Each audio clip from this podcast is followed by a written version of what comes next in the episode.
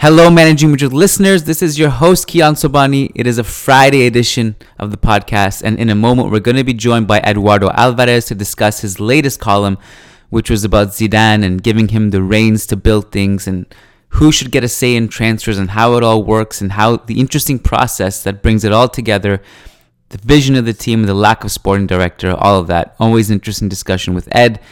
Before that, some housekeeping. Uh, we have a lot of podcasts going up on the network. If you haven't noticed already, the last few weeks we've been revving it up almost daily now. Monday to Friday, you can find a podcast plus the Sunday post game shows on the Managing Madrid podcast, all the Churros y Tactica stuff. It's so much fun, and, and I got some great news for you. It's going to be even more. We're adding a new segment. I don't know what it's going to be called yet, but now that the summer is upon us, and if it's successful, we may continue it into the season. But in the summer, we're basically going to weekly rewatch an old Real Madrid game, whether it's from early millennium, whether it's from the 50s, whether it's from the Quinta del Buitre era, where whether it's from um, the Yé-yé era, whether it's from the mid 90s and kind of the tail end of Butragueño's career, whatever it is, we're going to watch an old game weekly and then talk about it on the podcast. The whole episode just doing that um, this is our way of just kind of revisiting things and kind of brushing up on our own history. So it's a it's a project that we're going to do for ourselves and then just make it public if people are interested. Stay tuned for that. I think it'll start in a couple weeks, and I already have the game in mind uh, because it was one of my favorites growing up. I won't spoil it, but if you've if you've read my work and my columns and my my posts about the Real archives and going into the Real vault, you'll probably know which game I'm talking about. um, before we get started, we wanted to do some patron shout outs. So thank you all to all the amazing patrons who sponsor the show, who pledge monthly. You get access to bonus shows, you get guaranteed responses to your questions, you get follow backs on Twitter, you get all kinds of bonus content that you wouldn't otherwise get. So patreon.com slash managing Madrid is where you go to pledge. Shout out to all these $10 plus patrons who support the show because if you pledge $10 or more, you actually get a specific specific shout out on the podcast. So, shout out to Mikhail Nilsson, Frederick Sundros, John Fernandez, Said Mahad, Nick DeStefane, Adam Dorsey, Frederick Rantakiro, Leon Stavronakis, Christian Gonzalez, Bjorn Salvador, Essa Hariri, Nicole Gant, Sergio Monleon, Elian Zacco, Yahya Ibrahim, Willie Reed, Nick Ribeiro, Eric Rogers, Sad Omar, Oluwapa Mimo Oladunjoy, Patrick Odaya Fadi, Christian Toff, Dan Berthy, Armin Gashi, Tarek Sphere, Tyler Dixon, Raga Potluri, Vicky Cohen, Gary Kohut, Sujai Wani, Pena Madridista, San Francisco Bay Area, Brennan Stevens, Casper Moscala, Catherine Fagunda, Vinod Baratula, Zoran Church, Sway Ayala, Crystal Glass, Rafael Servilla, Yihin Liang, Karen Scherer, Ahmed Al Mayahi, Umar Mahadi, Amy L, Shabaz Sharapov, Fabian Moreno, Varun, Magnus Lex, Jason Fitz, Solomon Ortiz, and Brennan Powers. Thank you so much for all your generous contributions and your support. We love you all. Without further ado, this is the Managing Madrid Podcast Friday edition with myself, Kiyan Sobhani, and Eduardo Alvarez. Let's go. Nice article in the Managing Madrid uh, blog. A wonderful lads that do a great job there. And worth reading about that man there, Karim Benzema.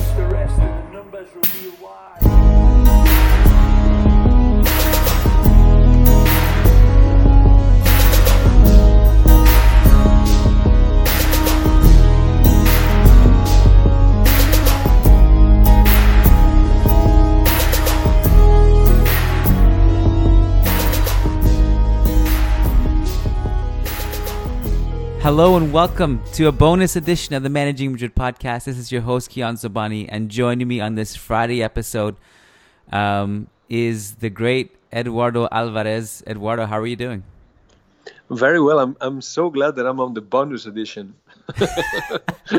it feels like a lot better, a lot more important. I'm a bonus. well, every time you write a column, which is a weekly thing now, it seems like it's interesting enough that you know what? Let's just turn this into a podcast. So poor poor Eduardo. Every time you write something, he's about he's the next day he gets a WhatsApp as- message from me um, to come and, and, and talk about his article. Um, but I think that's one of the the things that this site has had the great benefit of having you on is that the perspective of, uh, as you put it, aging socio. That's not what I said. Yes. You, you said that. yes, I Uh, said that. that someone who's been been around the club for a long, long time, and has observed things and also knows things and is also a journalist and is connected. So to have that perspective is a is a great victory for us, and just it's it's kind of nice to to talk about some of these things. You wrote an article uh, a few days ago about letting Zidane build his own Real Madrid, and we're gonna dive deep into it. But if you were to give an elevator pitch on what this article was, can you summarize it a little bit? Well, this um, I'm starting to feel like Zidane may not have the leeway uh, we all expected when he decided to come back to save the team, and that is concerning because we know that Zidane won't put up with uh, with any crap, and he will if if this doesn't happen the way he's he's uh, he's thought of the whole thing, he'll probably leave. And if Zidane leaves, we we're back to square zero. We've we we will have lost another season, and uh, we know well that there's no uh, no talented uh, or or there's there's no there's not many options in the market. Is there for us to anything in specific, anything specific that makes you say that you don't think Zidane has the same power we initially thought he was going to have when he when he came back? Well, this this has to do with uh, with the media in Madrid and and how the president of, of the club uses certain journalists to test his decisions before he makes the decision. So, um, if you there's two or three journalists in Madrid that have a very good connection with Florentino Perez, and when you read them, you can have read what Florentino is considering. And uh, when Zidane arrived, and you read these guys, uh, you could tell that Zidane was on the driving seat, and that he was going to have complete power over firing, signings. Um, I mean, it, it looked like uh, we had learned from the previous mistakes, and uh, this is some another topic that we, need to touch upon later on. But um, the idea was that Zidane was uh, the, the the powerhouse in in uh, in the club, and uh, when you read these guys now, they've started to question some of Zidane's uh, decisions or the inclination that he has for some French players or uh, the his relationship with Bale, and you start to think that uh, probably the club has reconsidered giving Zidane all that strength, all that power, and that Florentino won't be happy if he can't.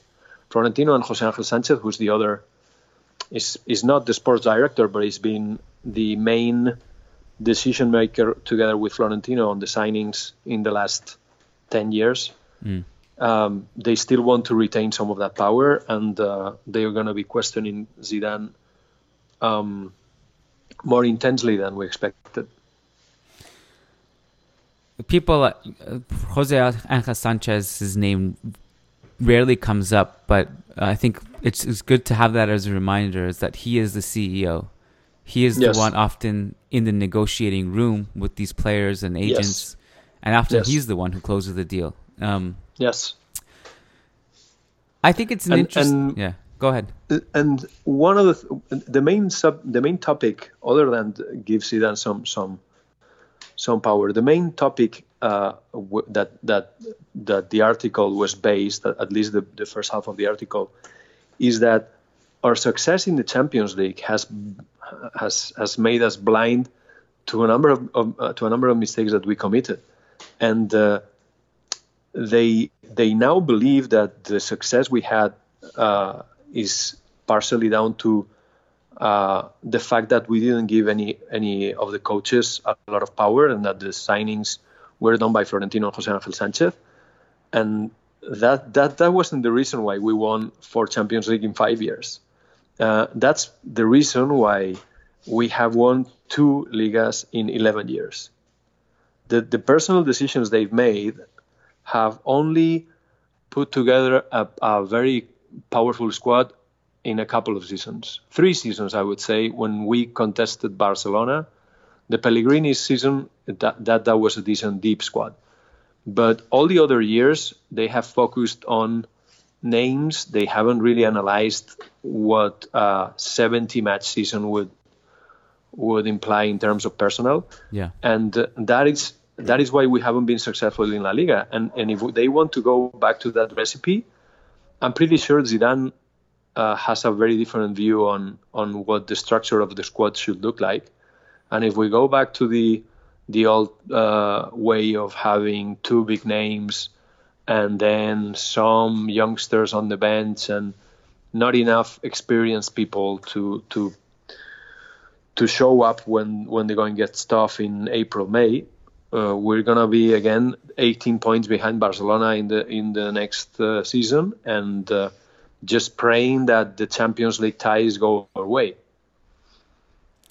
Yeah, and I, you and I, when we recorded this a podcast, I think a month or two ago, one of the things we had noted was that if you go back and look at Real Madrid's most successful La Liga campaigns in the modern era, they've been correlated with depth. Like it's it's clearly correlated yes. that to, to be able to run deep and consistently win, you need you need depth, um, especially if you're if you're focusing on so many different competitions. I think that one of the things that kept recurring in your article that I found interesting was that you know, just dis- discussing the balance of of who should decide the signings, the coach. Clearly, there's yep. no sporting director here, so that's out of the question. And then you have Florentino and Jose Angel. Then you have scouts. Then you have um, the board and the stakeholders, uh, and you, you know, there's always that question to me. Like there, ha- I think there's there probably has to be some kind of balance in terms of who makes the decisions because ultimately there will be not always but there will be some instances where the president and ceo will have a will have a better you know they'll they'll look at things from a financial side of things and be like we want this player and the coach may not really care course, about that yeah. stuff and so that and there's that and then there's the opposite where it's like the coach is like you know this player from Castilla is really great I want him in my team next year and then there's like the the other element of the the Juni uh, Calafat scout yep. guy who comes in and he's he scouted Odegaard, but he's also been very focused on Brazil and Vinicius and Rodrigo. Yeah. And then so there's the, there's that kind of figure who comes into the picture and can tell the board and coach like, hey, there's this Brazilian kid you've never seen before, but trust me on this one. And then the, they have to also make a decision on that. So there's a bunch of things kind of connected, I think. Um, and it's like do you ever think about like where does that where should that balance like actually lie like how much power should the coach get in terms of we're gonna go this? back to to some topic we've discussed before which is uh, there needs to be a balance obviously between the different um, dimensions of designing financial sporting even branding. I, I, uh, I mean yeah. we would be fools if we think that that doesn't have any uh, yeah. uh, uh, the character of a certain player? The character or even the nationality. I mean, uh, this was a joke uh, in, in, in the last couple of years, but it is true that uh, if you look at it from, from a marketing perspective, you want to have a German player, you want to have an English player, you have you want to have. I mean, if you want to sell shirts there, uh, mm. it is a factor, and those are huge markets. So it could sound cynical, but those are things that are taken into consideration when you decide to sign one or other player. Yeah. But my point is that um, the way to to make uh, the final decision is your style, is your playing style. Mm. And of course, Modric fits or Kroos fits. Then we start thinking. Then you think Neymar. Mm, is that the type of player we want? Um, so if if the coach, uh, even coaches should be chosen with a, with a specific style. I mean, uh, I'll give you an example that is not Real Madrid uh, centric.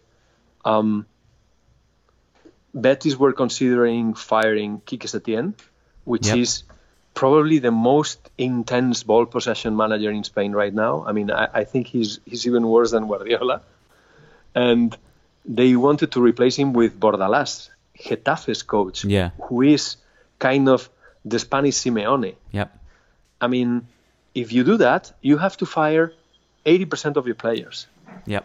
It, it, so you should build on on some kind of uh, general idea of the style your team uh, wants to wants to have, and that's why I say we know how Zidane mm, coached the team. We really enjoy the way uh, the team played for long stretches of the season, and that's that's what we should aim. And if Zidane is not there, we should replace Zidane with someone who is also high in ball possession, but uh, focused on scoring, not just on the mere uh, passing and having the ball just to see if something happens. Um, uh, offensive, uh, high scoring, um, intense. That that's those are the characteristics that that every single coach should have. So that if you sign five, six players in the offseason, you will be able to use them afterwards. Um, Yeah. This is this is what's going to happen now.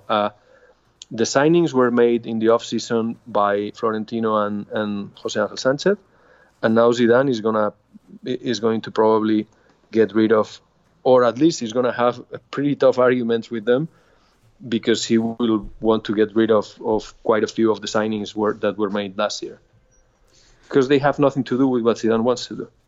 Well, our our version of the Bordalas and Setien would be from Ancelotti to Benitez, which was like night and day.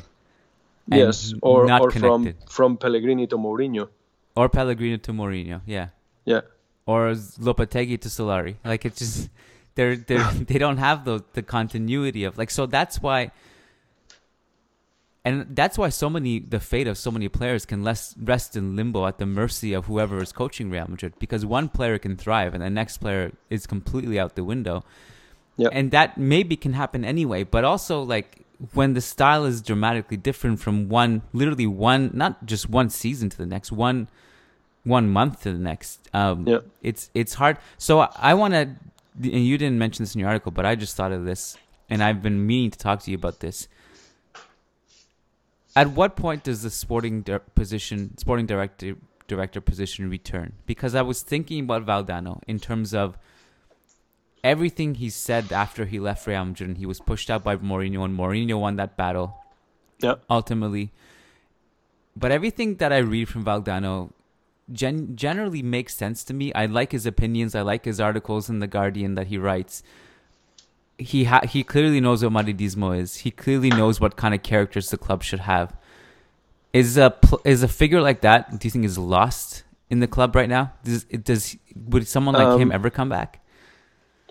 I think that as long as Florentino is there, uh, the figure won't come back Mm. because he's become our sports director. Yeah, I mean, Jose Angel Sanchez probably does the final bit of bargaining and agrees in in in the in the pool of players of potential signings, but I think it's Florentino who says, "Let's go for this one. Let's let's let's get into serious talks," and that um, that is addictive. I have to say. Yeah. I mean, I understand that to to give up on that uh, takes a lot of a lot of personal strength and and uh, and uh, a, and a very specific mindset. And I don't think his his uh, his idea now is to to delegate that to someone else. But that would be the way to. The idea is that the sports director remains longer than uh, pretty much any coach, and that he's the one who should be the guardian of the style and and and the approach of, of the team. But again, I don't see that happening again. Uh, I don't. Yeah, I don't see it either. But I, I agree. I think it's a shame. I think it's. I think they are missing someone like that to kind of. I- I think they are like the argument was always anyone that I've heard anyway. I don't know if it was a mainstream argument, but people have told me that the reason why a Monchi figure can't f- exist at Real Madrid is because Monchi's entire job is to kind of scout players under the radar, and Real Madrid doesn't need to do that because they can just buy the established players. And No, disagree. I, I disagree. I completely disagree, and I No, think no. especially in this world where like you have so much competition from other big players. But I yes. you you have to have. I like the way you worded it, the protector of the star, or the identity of the or the guardian of it, because Yeah. you need someone to have to kind of establish that consistency throughout the through from year to year, and it's it's hard to do otherwise. I did like This is for yeah. for our, our English or Premier League intensive listeners. This is what Begiristain does for Manchester City, yeah and uh, he chose coaches until he got to Guardiola, and obviously that was the fact that they signed Begiristain was obviously to get to to Guardiola later on, but the profile of Pellegrini has a lot more to do to with Guardiola than with other coaches. I mean, the the the the profile of players they were signing was very specific, and again reusable for for the um, for the for whoever is going to take over later on and and and wants to favor ball possession uh, ball possession approach. So yeah, it's the sports director does a lot more than I mean. It's, it's not a question of getting bargains or trying to find one specific very talented player. I mean, you still need to need to see if, if your chips are on the right part of the table and if uh, if what comes from the youth teams is good enough or where you need to reinforce it, it it's a tough job. Even if you're Real Madrid and and every single talented player is offered to you at some point I mean it, uh, there's a lot of decisions to make. And and and it's better if you're not influenced influenced by by the day to day activity and and the result of Sunday. Yeah, and and you brought up something that worried me in in the article was that you kind of brought up a scenario that you know Zidane could if if he doesn't get the reins to build what he wants, he can just get up and leave. Like he has, he has all kinds of um, freedom to do that. He has walked away from money before; it hasn't stopped him before. And uh, I think he genuinely loves his personal life enough that he doesn't have to be married to this idea of being Real Madrid's coach. If if things are not not necessarily going his way, but he's not given the freedom that he wants, and he feels that the board aren't doing a good job to support him. And like one of the scenarios I thought of is like there seems to be a lot of resistance resistance about a figure like Paul Pogba, for example, um, by many many many people. Some people would entertain the idea. I think he's a great player. I think it's not inconceivable that Zidane gets the best out of him and it works. But imagine if you sign someone like Pogba and then a year from now, that, you know, for whatever reason Zidane's not here anymore, and then you're left with this player that completely depends on a figure like Zidane to motivate him, and and you and you kind of give up on Zidane, you let him go for whatever reason the club doesn't doesn't succeed, and it, and it kind of you can extend this to someone like Gareth Bale, who is like it seems to me yes he's riding the wave now. He's playing this game where like, well, I I can just sit on the bench and get paid forever. I I, I don't have to leave. And then or and then maybe he's hoping that Zidane will will get fired at some point next season and then a new coach will, will count on him. It it just seems silly to me that we're depending on these little things to thrive when when it's like it it shouldn't have to be that the fate of every player depends on whoever is in the manager manager chair that month. Yeah, but unfortunately, this is not um, this is not a, uh, a a rational business at all. And and rarely a business is rational, but this has so much so many emotional components that that it's it's really tough. I mean, Pogba is is a fantastic example of um, something that a sports director should validate before. I mean, Yeah. and and some of the some of the comments uh, uh, in the article and, and on Twitter were like, you cannot give a coach that much power, and I agree with that. And and probably Pogba is an excellent example because that's that's a, a decision that if Zidane loves Pogba, uh, he'll probably make a case for him. But then the sports director will have to think uh, Zidane could walk away on us again at any point, and then we'll have five years of uh, an extremely well-paid um, and and I do believe that Pogba is, is unproven. He, he's a world champion, but he hasn't led a team uh, uh, way, uh, week in, week out to win a tournament yet. He's Yeah. been in successful teams, but they, they were not their team. They were someone else's team, and he was there uh, playing well for a couple of matches, then disappearing for another two. So we haven't been, we haven't seen all the promise that Pogba uh, has uh, for for a sustained period of time. And, and again, you take a fly with Pogba, it, it, it is a, it is a very expensive one. So a sports director would say five years of this, mm, I need to think about it twice, and and would give another options. In this case, this conversation is probably uh, a discussion between Zidane and, and Florentino. I want Pogba, or and they will say Pogba is very expensive. But there's no vision, long-term vision about what the signing of Pogba would imply. Well, the other thing a sporting a director would veto is not only someone like Pogba, but also stepping in.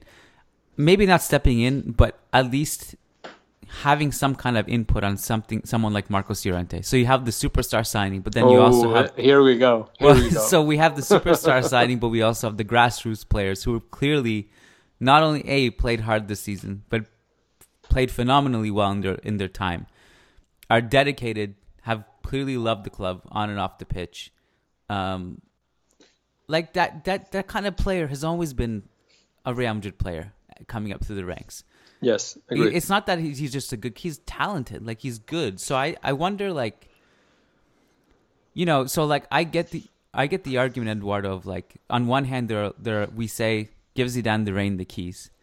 On the other hand, there's also this balance of like, okay, hold on, like at, at to what point does he get the keys? Because if you go back in in sports, like the idea of a a manager slash GM hasn't always been a good idea. Like we see this in basketball a lot, whereas like you Yeah. know, with Doc Rivers at the Clippers, yes. uh, Phil Jackson at the Knicks, if you're kind of doing multiple jobs, you may be able, you may kind of deviate from your focus a little bit and start. Th- that the the, you know. the coach uh, sports director figure is probably the most absurd because uh, and and I'm and I'm I'm agreeing with some of the comments about not giving all the power to the to the coach. Uh, of course, I mean coach is a lot of short-term orientation and he's only thinking of the next match and mm, it, it, at best um, how the fitness should look like come April or May. And a sports director should be two three years down the road. Yeah. at least. So and and and seeing i'm going to use some kind of corporate lingo here but uh, you uh, he would he would have to look at the players in the first team and on the youth teams like a portfolio of projects. And uh, having an idea of how successful one of it should be and and assigning probabilities and and actually making this is kind of i mean you're managing a lot of money here. So you need to use this type of techniques and then which is probably what Monchi did and and then make decisions on that.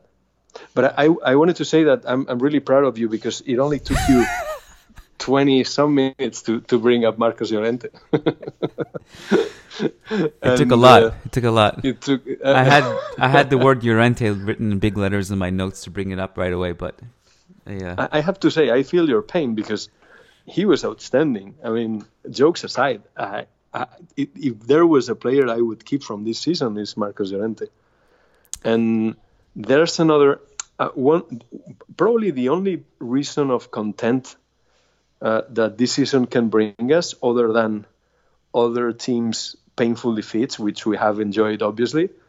Um, yeah, is the fact that we've seen, probably thanks thanks to Solari, quite a few, few players from from from Castilla that even w- we we mentioned that at some point we saw them with Castilla and didn't look as good as as Right. they did this year with the first team. Regu- Reguilón was was uh, a, a fantastic starter and showed some of the things you mentioned uh, uh, that Marcos Llorente showed as well, like crying on the pitch against Barcelona because he was frustrated that we we weren't gonna uh, make the final of the Copa del Rey. Was yeah, that's the kind of player I want, yeah. and and and it's uh, um, Freddy Valverde has done. He looks fantastic as well. Yeah. So we've seen a, a few, some of these talents that uh, in some other seasons we haven't been as lucky. And well, the season has been terrible, but at least let's see if Zidane. Um, I think Zidane's is, is, Zidane's mind is not as set in some decisions as as many think, and we'll have a few surprises before the end of the season. But I'm glad that we we we got to see these four or five players that are are indeed talented and should be useful in in the next few years. I am too, because at the very least we saw them firsthand in big games to see how they would do, and it's no longer like a guessing game for us to. Yeah. So you know we can we can kind of evaluate if we sell this player or or keep this player. We can evaluate if it was a good decision or not in the moment. Um, did you do you get a feel at all for what Zidane might do this summer with the lineups, or do you think it's still kind of unpredictable? it, it is. I think it. I mean, the rumors we all know, right? It seems like Llorente, Bale, Ceballos are, are already out. Mm.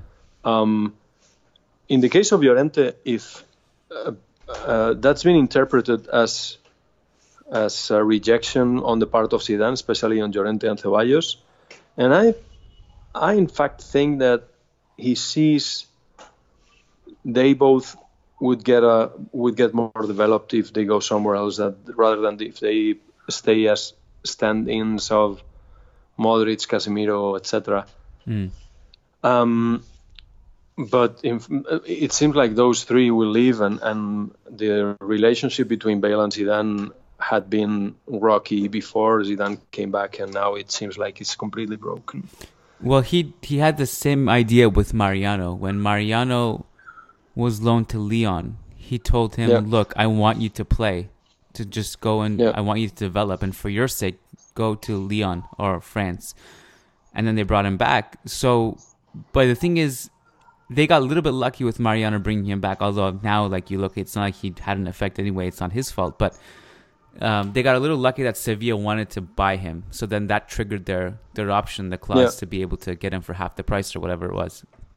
Yeah. And uh, but with someone like Llorente or Ceballos, if they put a buyback or a loan, fine. But I just when you when you look at Real Madrid's problem this season, and that is that their defensive midfielder is just in the and, I don't mean to put yeah. this in a stereotypical way, not technical enough because he's just literally a liability passing out of the back. He's his touch was way off this season. Llorente yeah. was able to calm that role, bring uh, bring a, a sense of calmness to that role and, and some stability. His distribution was good. He was dribbling, getting into the attack. If that like it's, it's clearly somewhere a position where he can help, you know. So I think I just think like if you want him to develop, fine. But I mean like, are you saying that he can't develop at the club? That's that's what what gets me the most a little bit, is that, you know. There's an argument to be made that some some people have made that Zidane only relies on well established players. I don't think that's necessarily true, but I do think there's this thing with him that certain players. I don't know if if if he if he evaluates evaluates you a certain way, I think it might be difficult for you to get back into his quote unquote good books later on. I don't know if that's necessarily true or not. I think maybe Kovacic disproves that because Kovacic when Zidane first arrived wasn't really part of the rotation. Then he eventually grew into it. But players yes. like James, no matter how well he played, was like it did it didn't matter. And there were examples of Real Madrid players in form getting benched the next week, and not, we didn't see them again for like a month. When but that's like uh, I mean, uh, he's a coach. I mean, he has opinions, and uh, he he wasn't. I mean, his favorite striking partner was Christophe Dugarry, for Christ's sake. I, mean, I forgot about yeah, that guy. The only reason why Dugarry played uh, for the full World Cup is that he was friends with Zidane. So, I mean, if we take Zidane, we have to take him with his um, uh, strengths and his weaknesses, and some of them. Uh, his footballing criteria is obviously off the charts, and he, he brought Varane from when he was I mean, even uh, he, he, was less than a kid, and and yeah. he's made very good decisions. But in other topics, we, we will have to disagree. I mean, and, and Llorente, I'm, I'm on your side. I would rather keep Llorente mm, uh, instead of sending him somewhere else, even if he plays 15 matches more away from Madrid. I mean, I'd, I'd rather have him here because there's a special.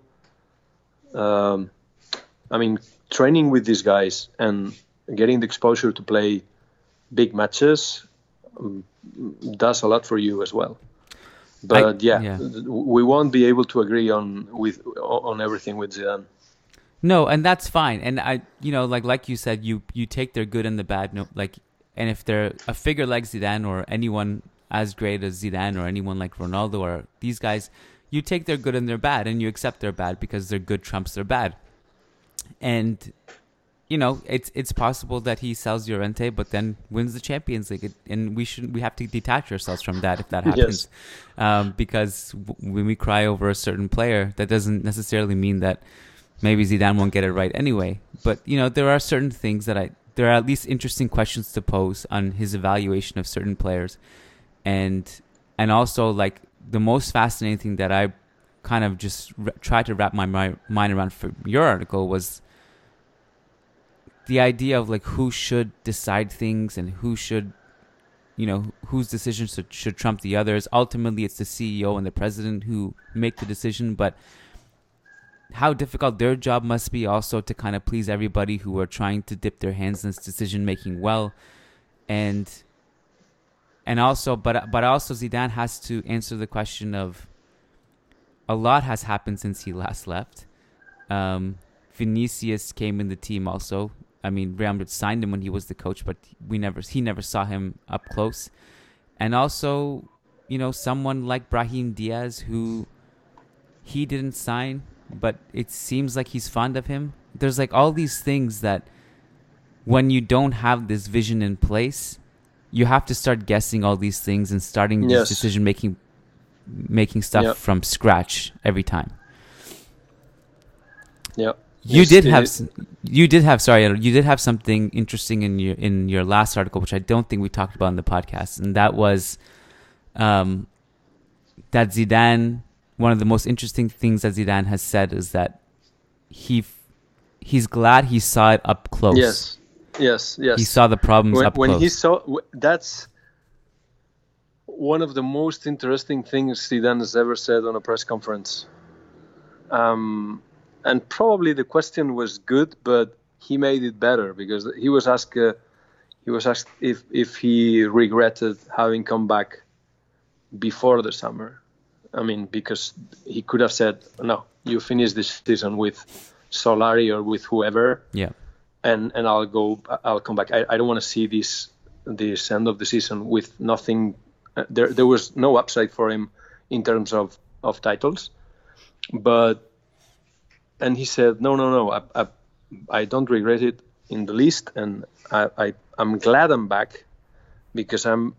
Otherwise, I would be watching this from the outside, and I wouldn't see the dynamics of the dressing room and and and the way players are coaching, are, are training, etc. He was obviously upset when when he was asked this question, so so he let go a bit, right? And and it was obvious that there's a few players that otherwise he would have kept that who after these these few months of meaningless matches and and constant castings will uh, will be in a much worse position to to stay with the team next season. Yep.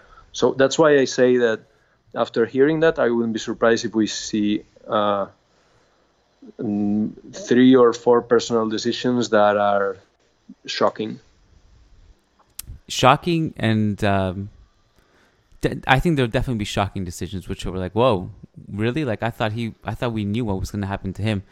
That it's they're gonna. I think there's going to be things that catch us off guard. I I think in many ways, although it seems like we say this every summer, this is actually the most interesting summer in a long time because the yeah. last few summers we, I wouldn't say we were indifferent, but we at least had the comfort of the Champions League trophies to rely on and be like, you know, we're okay if nothing happens.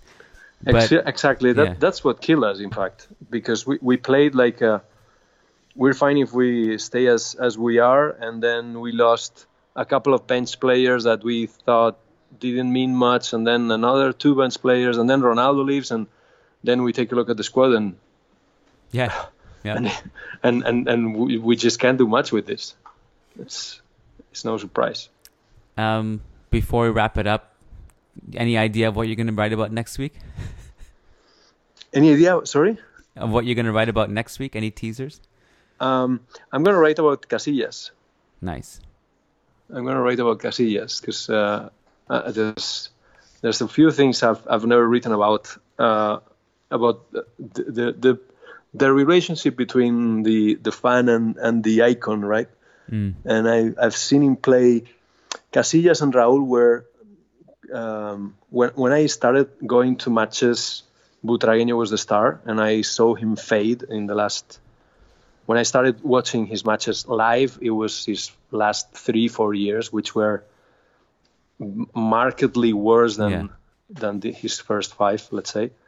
So my my icons, you you take differently football when you're a- when you're a, a teenager or you're in your low twenties than when you're in your forties Yeah. or late forties. Yeah.